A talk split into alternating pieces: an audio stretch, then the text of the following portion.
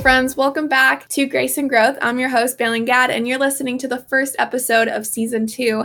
I am super pumped about this season. Um, I, if you haven't listened to season one already, it's all about the Enneagram, and I interview each type. So go check out your type if you haven't already.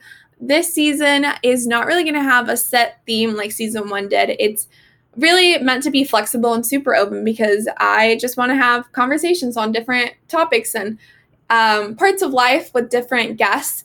Um, and so, kind of with that kind of flexible theme, um, I thought that this first episode I would kind of share a little bit about my own story, especially my own faith journey, um, and um, just share some of the truths that I have learned over the years. Um, share some of the lies that I believed about God and His nature and who He was, um, and share who who I now believe Him to be, um, and and the freedom that that has brought into my life. Um, I have a journal in my hand. You can't see obviously, but I'm just going to be reading some of the thoughts that I've written down, um, and hopefully you you can relate to some of the things that I'm about to say. Um, some of the things that I've, I've written down are my own, and then other things um, come from people that I really admire and look up to. Um, so hopefully, it just gives you language because I just I love having language for for what I feel or for what I think. Um, so I'm just going to begin with some of the things that I've written down in this journal. Um, so the first thing that I I have here that I wrote down says God cares volumes more about who I am than what I do for him. Um, for me, as someone who strives a lot, um, I grew up with the belief that who I am is not enough for God. Um, and so, in order to be enough, I have to perform and I have to do um, in order to gain his affection and in order to gain his love. And um, in this season of my life, I feel like God has just been showing me and teaching me that He cares so much more about my being than about my doing. Um, so that's just something that I have in this journal. Um, I think I, I wrote another little entry and I say, I think I'm so moved to do more because I think the more I do, the more I'm worthy of love. And I think that's so human of us to think that the more we like to reward our good performance through the love of God. God does not love us because we're good. God loves us because he's good. But I think we are so used to earning earning our worth, earning love that we even though God is freely giving to us and he's not giving to us because of our behavior, I think we interpret so much so much of how i view god has been through my own interpretation and my own perspective and my own hurts than from truth. Um and so i'm i'm really learning um in this season that i i'm already worth worth worthy. I do not have to work for my worth. Um this okay this next one that i have here has blown me away. Amanda Lindsay Cook. If I, I I talk about her all the time. I love that woman. Oh my gosh, you guys. She has given me so much language for so much that I didn't even know that I needed language for. And uh, she said this next one. She said, "I am not my thoughts. I am an observer of my thoughts." Um, I didn't even know how much I attribute what I think to. I think, oh my gosh, I'm thinking this certain thing I must be that. Or if that certain thing is not, you know, very like good, um, I think, oh my gosh, I must not be good. Or if I think like, you know, if I'm angry at that moment, or if like every I'm like super fed up with the person, I'm like, oh my gosh, I'm sinning. Um, and our thoughts, what we think is not sin. It's what we do with our thoughts that that becomes sin. Um, and I I love how she talks about what is our posture towards our thoughts. Um, my posture toward, towards why am I why am I not speaking English right now? Towards my thoughts um, were always a posture of judgment. It was always a posture of um, like, how dare you think that? Um, but she talks about instead of viewing our thoughts through judgment, we should view our thoughts through curiosity. So when a thought pops up, we ask ourselves, why am I thinking that? What what is this thought trying to teach me? What is this thought trying to say about my current emotions right now? Instead of judging ourselves for what we're experiencing or what we're thinking or what we're feeling. And my second favorite thing, or not favorite thing, something else that I absolutely love that she said is that our job is to ga- gather our thoughts and our emotions, and then God's job is to sort them. I do a lot of sorting of my own thoughts on my own. A lot of the times I tell myself, um, how dare you think this? Or like, oh, I can't even tell God what I'm thinking right now because it's like already so like bad. Um, I would never want him to know what I'm thinking, but that is not my job. My job is to bring him all my thoughts, to bring him all my crap.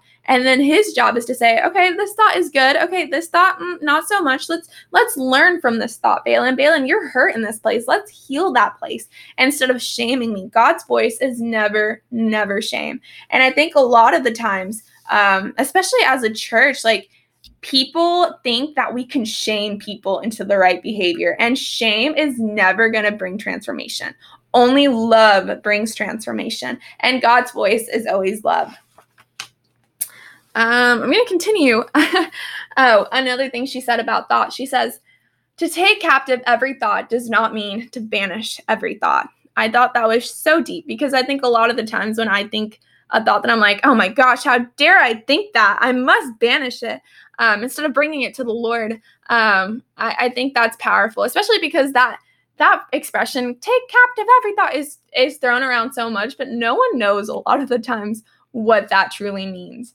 Um, and I, I I like the idea of I think it means gathering it and then giving it to the Lord to sort them. Here's another one that I said. I said, Jesus places no expectations on what he has given me.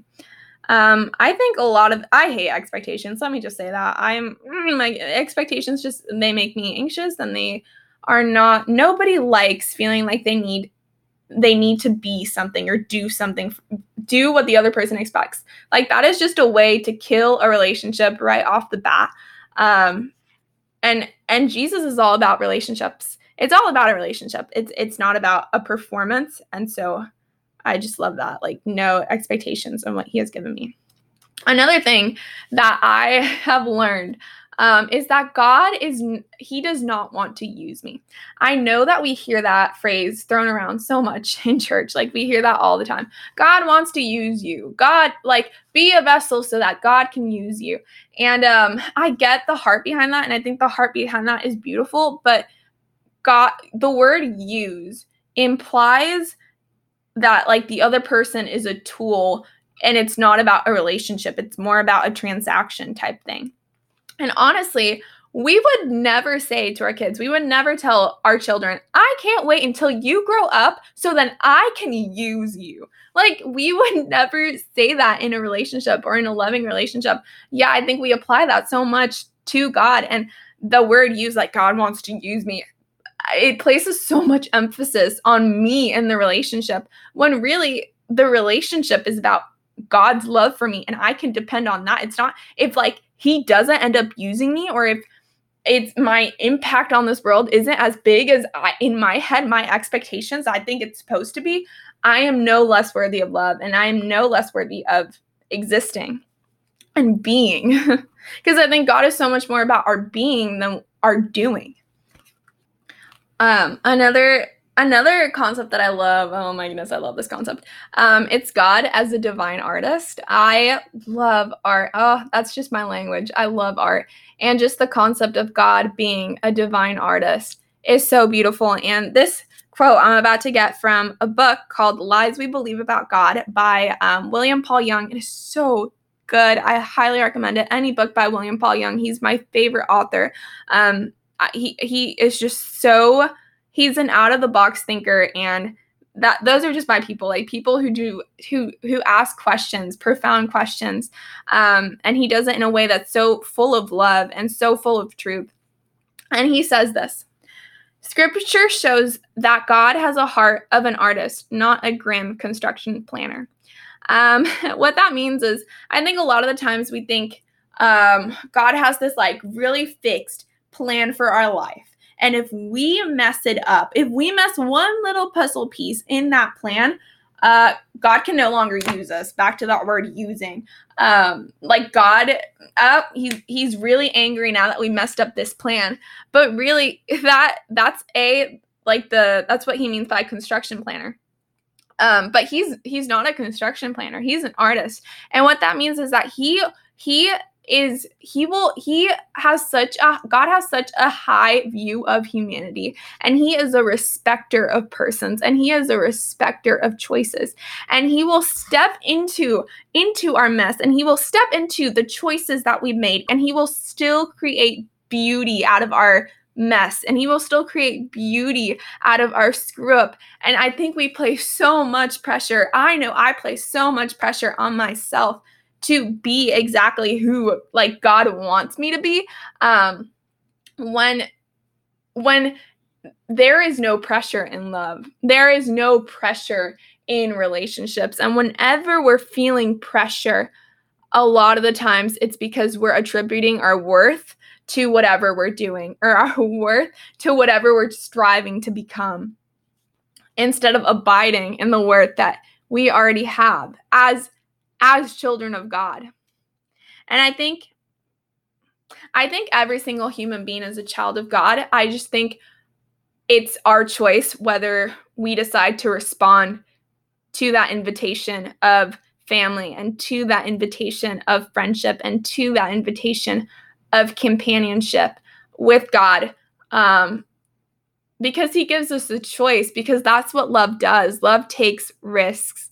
Um, I this is another this is a quote by Amanda Lindsay Cook, Cook and she says, "In our hustle to make things matter, we forget we're already made of matter."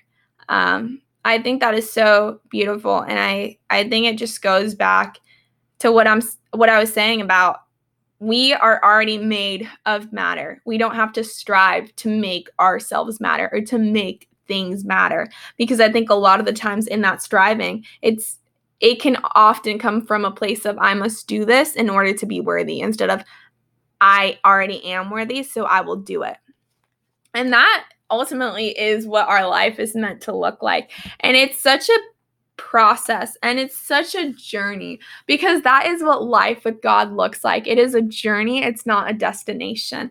Um, it is a He is infinite, and so we are infinitely getting to know who love is and what love looks like. And in that process, we're we're re- we're being reflected like an image of who we were created to be. And so we're infinitely getting to know who we are as well. Which I just think is so beautiful because as someone who loves discovery and who loves endless possibilities and who loves learning, I just I think that's what captivates me about God and I think that's what captivates my attention and why I wake up and I'm like, oh my gosh, awe. There's awe in this moment. This is sacred ground because I am getting to know more of his nature and he is taking off the pressure that I put on myself. And then I guess the last thing that I'm going to share um, is that God is not afraid of the condition of my heart. Um, I, in my life, I am someone who has struggled with a lot of self hatred, and that self hatred has been rooted in um, thinking that my mistakes and my humanity um, made God love me less. And so, in order to make up for that, I became a perfectionist. Um, but I've learned that God is so in love with humanity. He's so in love with humankind, and He's so in love with my fragileness and he is in love with the healing process of healing everything that all the hurts from the past. Um, and he's not afraid of it. Like he's not like oh crap Balin like there is so much we gotta work on. Oh no like he goes all in and um I think when you know that, you can take shame out of the the equation and you can take shame out of the relationship. Um, it's why I'm I can be I've learned and I'm so comfortable um, being open and being honest and being vulnerable about the things that I struggle with. I have zero shame about it, and I have zero shame about it because I've learned that God is in love with my humanity and He's in love with who I am, regardless of my struggles, and none of those things make me less lovable. Um, and getting to that place has been a process, but um, one of the beautiful things about taking shame out of your story and taking shame out of the things that have happened to you in the past or or your life is that when when you can remove shame from the equation you no longer have to change the events or you no longer have to change the facts um, to make a story worth sharing um, i think that's what jesus ultimately did on the cross he he died and when he died our shame died with him and then when he was resurrected peace and wholeness and truth was resurrected in us. Um, and I think, I think his death and resurrection symbolize redemption, a redemption of our own stories, redemption of the shame in our stories, um, because that's who he is. He's a healer, he's a counselor, and he's a redeemer. Um, and I've definitely seen him redeem so many parts of my life. Um, so yeah, that this was a very different episode. Um, but hopefully some of the things that I said resonated with you. And um, if you ever want to chat about literally anything, um, life, God, um, my story, my journey, feel free to send me a DM um, either on my personal Instagram account, um, Balin Gad, or um, on the podcast Instagram at Grace and Growth Podcast. So, yeah, I guess that is the end of episode one of season two. Um, and I will see you in the next episode.